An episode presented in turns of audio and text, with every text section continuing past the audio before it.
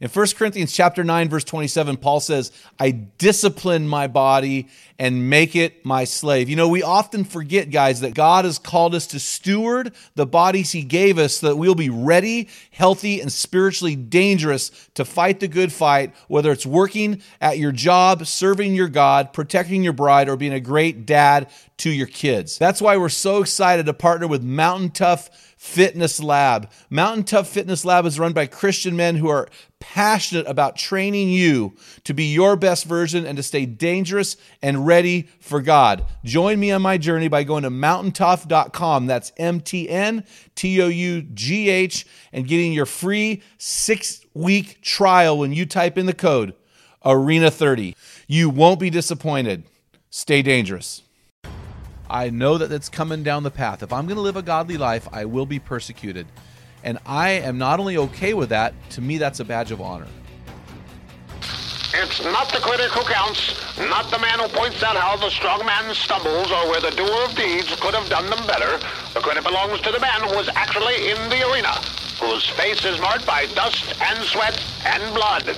From Men in the Arena, it's Equipping Men in 10. Our conviction is to call you into the arena of manhood, call you out of the faceless, nameless bleachers, and call you up to be the best version of you. Because when a man gets it, everyone wins. Enjoy today's episode.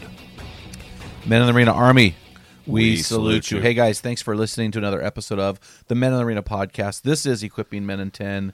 And as you heard with our unsynchronized voices, I'm here with Dale Culver. How you doing, man? I felt that was pretty nice. I was a little off. I didn't watch your lips this time. I just kind of That's went good. with the feel. So, hey man, uh, do you got a man law for us today? I do, man. And uh, this one is think about others that are coming behind you. In life, in general, if you have that mindset, everything you do, you think of others that are coming behind you.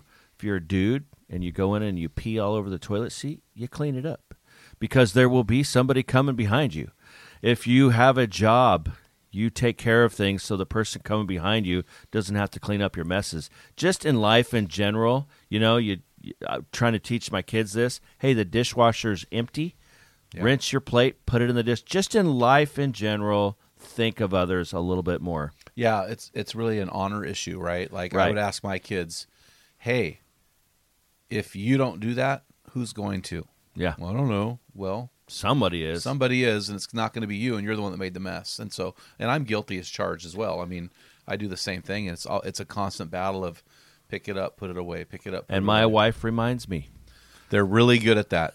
Well, hey, I want to get into a couple things, and uh, first of all, guys, I want to let you know that in late September we're releasing a book. It's free on our website. It's called "Tell Them Things Great Dads Tell Their Sons and Daughters." It's 200 things that I've written. I wrote this when my sons were younger to uh, tell them these certain things, and it has meditative questions. And our digital marketing consultant has done an amazing, masterful job of putting this together. This is an amazing resource. We'd like to put it into a calendar or something someday, but right now we're going to offer it for free. We just want to get you guys over there and equip you guys because you are the heroes in the story. So make sure you go check that out. And if you haven't done so yet, make sure you take our assessment.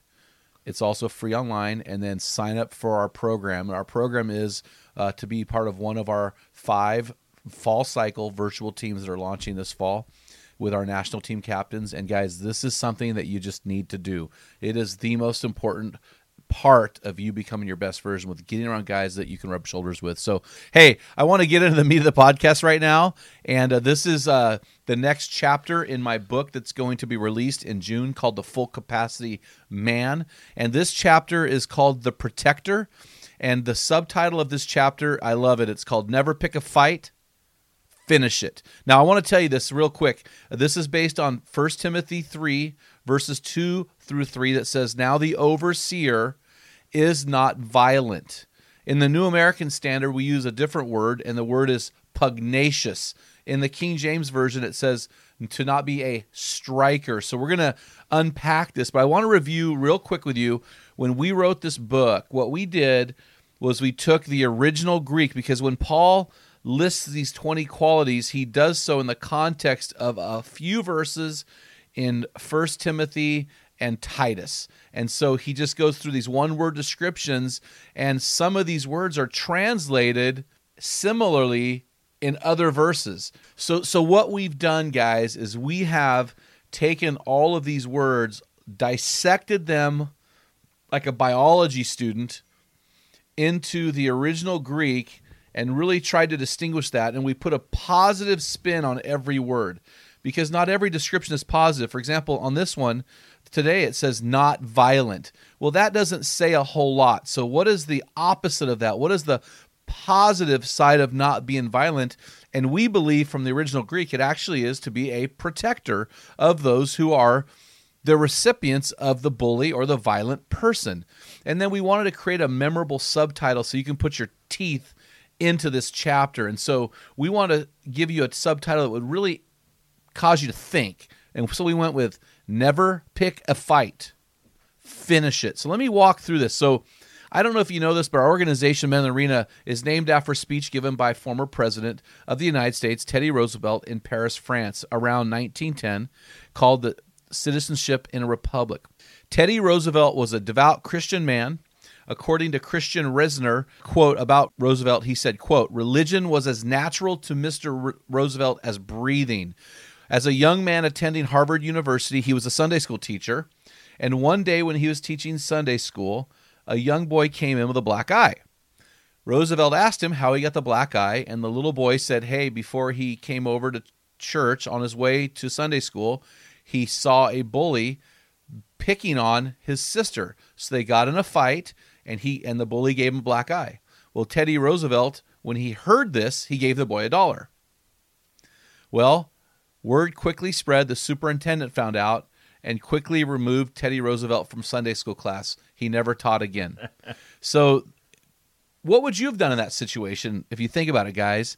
You know, the Bible says, Jesus said, if anyone causes these little ones, those who believe in me, to stumble, it would be better for them to have a large millstone hung around their neck and thrown or drowned in the depths of the sea. That's Matthew chapter 18, verse 6. In Proverbs 31, we read, Open your mouth to the, for the mute, for the rights of the unfortunate. Open the, your mouth, judge righteously, and defend the rights of the afflicted and needy. And I wonder if God was joking when he said, quote, defend the weak and the fatherless, uphold the cause of the poor and oppressed, rescue the weak and needy, deliver them from the hand of the wicked in Psalm 82 verses 3 and 4. So so I'm wondering where the church stands when it comes to being protectors. Did God change his mind? Did God change who he is according to 13:8 Romans or Hebrews 13:8? We know he hasn't. So we live in this world of New Testament Christianity that says we should turn the other cheek, that we should extend grace. And I think sometimes it's time to extend a, more than grace. Sometimes you have to extend the hand of grace. Sometimes you have to turn the hand over and give them the backslap of wrath. and, and and when we look at this chapter, I believe the not, the violent person, the violent people that Paul was speaking out against are what we would call today our bullies. So now, one of the translations for nonviolent says not being a striker. Now, Dale, when you think of the word striker, what do you think of? Anything? Oh, I think of the striking of the hand, like. Whoosh. So I we just had Matt Hughes on our podcast. He was a who was one of the greatest fighters in, in UFC history. So the first time I ever watched UFC was in 2005, April 15th. I was invited over to a buddy's garage where a bunch of us were watching the UFC 52, which was the uh, the final, the third and historic bout between light heavyweight champ Randy Couture and Chuck Liddell. Liddell knocked Couture out in the first round, stealing the light heavyweight title and defeating Couture for the second out of three times, solidifying him as one of the greatest strikers in UFC history. So when I think of striker, that's what I'm thinking about as a violent person. Now we live in a day and age, and we've talked about this, how soft we are. We live in a day and age where people don't strike with their fists most of the time. Most of the time, they're striking with their words. They're striking with their political views. They're striking with their, you know, we've got a, a lot of persecution around those who are not vaccinated by those who are vaccinated. We have all of these people striking out and lashing out they're bu- using bullying tactics. So the Greek word here for violent is pliktes. It's mentioned only two times in the Bible, uh, and both of those are in the pastoral epistles, and they they are translated either in the New American Standard as pugnacious, which is a word we never use today, or violent in the NIV, or striker in the King James Version. As we learned as we learned before, uh, the, the the striker uses violence on weaker individuals to make his point. Essentially, he is a bully. Commentator Adam Clarke defines Plectes as this He must not be a striker, not ready to strike a person who has who may displease him, no persecutor of those who may differ from him. And Paul Coughlin defines bullying. I love Paul. He's a friend of ours. He has an organization called The Protectors. He wrote No More Christian. Nice guy. Paul wrote this The repeated superior power over a child, deliberately intending to harm that child for no justifiable reason. It is a victimization without provocation. This power can take many forms, such as physical, social, and economic, but most of the time, this is important. It is verbal and designed to harm a child socially through humiliation, isolation, and threat of further abuse. So when we wrote this chapter, Dale, we wrote it to describe the bully, whether that's a coward on the internet or whether that's a uh, uh, pulpit bully, you know, trying to lord it over his parishioners, or whether it's a political bully trying to shame those that don't believe a certain way. You know, this is what we're talking about. So when I was a kid, my dad told me I was the oldest of three children. I was bigger, I was stronger, I was faster. Uh, my brother was younger and smaller and weaker. My sister was obviously younger and smaller and weaker. And my dad said something to me. I was probably four years old, Dale. He said, I don't ever want you to fight. I was big and strong. I was bigger than all the kids in the neighborhood. I don't ever want you to fight another kid, but if anybody ever bothers your brother and sister, I want you to defend them. Mm-hmm. And uh, no long, no later, sooner he said that, and a couple months later, this coward in our neighborhood, Ricky Little, the coward committed suicide when he was a junior in high school.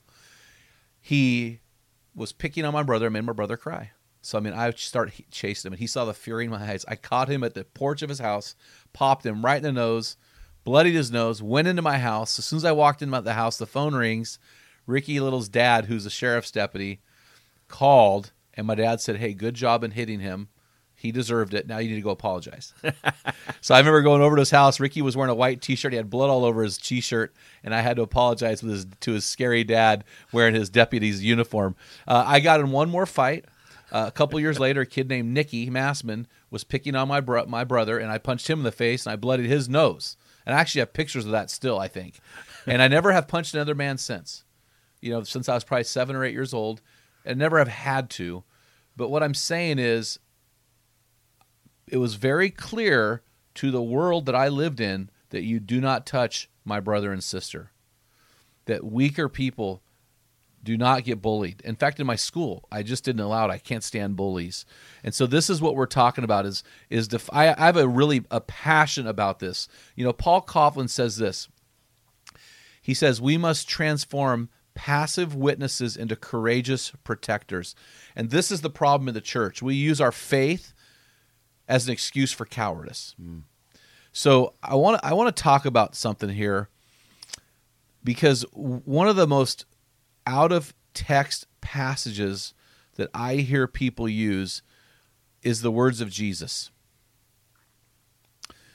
You know, Jesus said, you heard it said in Matthew or Matthew 5, 38 through 42, an eye for an eye, a tooth for a tooth. But I say to you, do not resist an evil person, but whoever slaps you on your right cheek, turn to him the other also. If anyone wants to sue you or take your shirt, let him have your coat also. Whoever forces you to go one mile with him, go two. Give to him who asks you, and do not turn away from whom who wants to borrow from you. Man, that's a perfect recipe to become a victim. And I just don't think this is what, when you take the Bible in its entirety, you can't, with any sort of education, take this as literally be a victim and let people push you around. So here's what I've come up with, and here's what I believe. You know, John MacArthur writes this Probably no part of the Sermon on the Mount has been more misinterpreted than this passage. It has been interpreted to mean that Christians are to be sanctimonious doormats. It has been used to promote pacifism, conscientious objection to military service, lawlessness, anarchy, and a host of other positions that this verse does not support. You know, this is the same Jesus who said in Matthew 10:34, "Do not think I came to bring peace on earth. I did not come to bring peace, but a sword." So here's my thought, Dale. In 2 Timothy chapter 3 verse 12 it says, "For the godly in Christ shall be persecuted.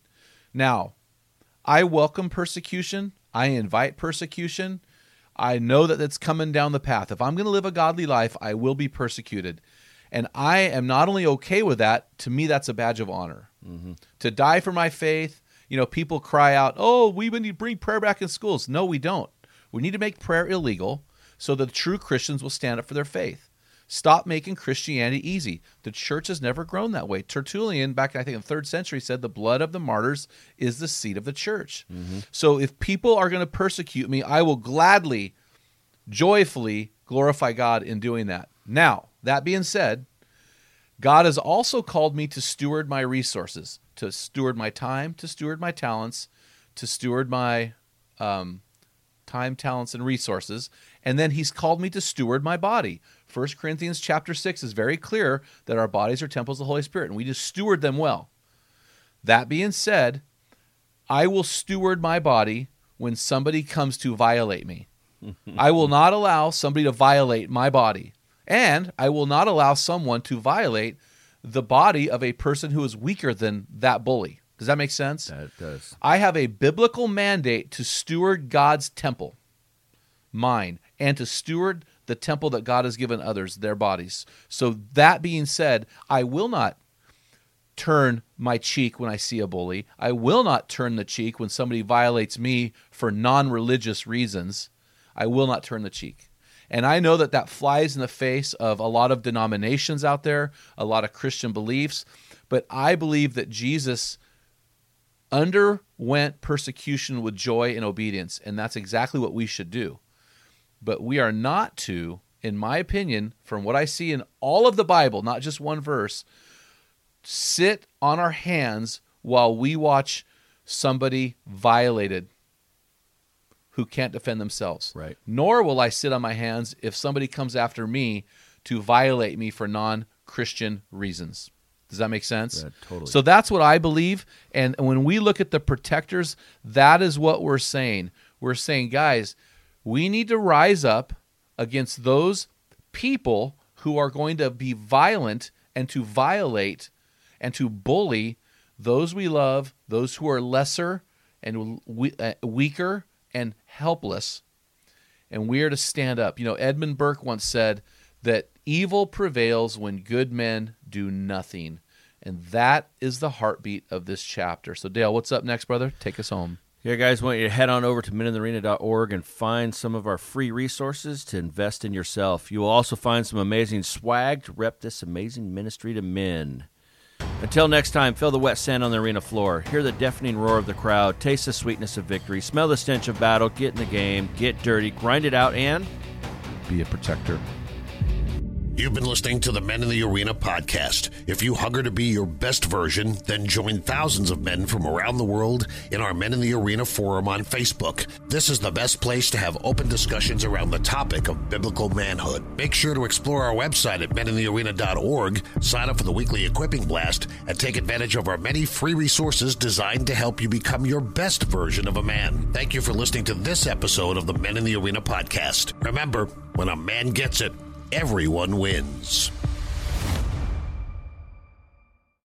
What type of dad are you? Guys, in my 35 years of ministry, I've noticed that guys basically fall into two categories. And in those categories, there are four types of dad or four phases that you pass through as a dad. We just dropped an amazing quiz to help you discover what type of dad you are. Find out what type of father you are and get our custom resources fit to meet the needs and the questions you are asking. Head on over to menarena.org, join 20,000 men from around the world, and find out the type of dad you are.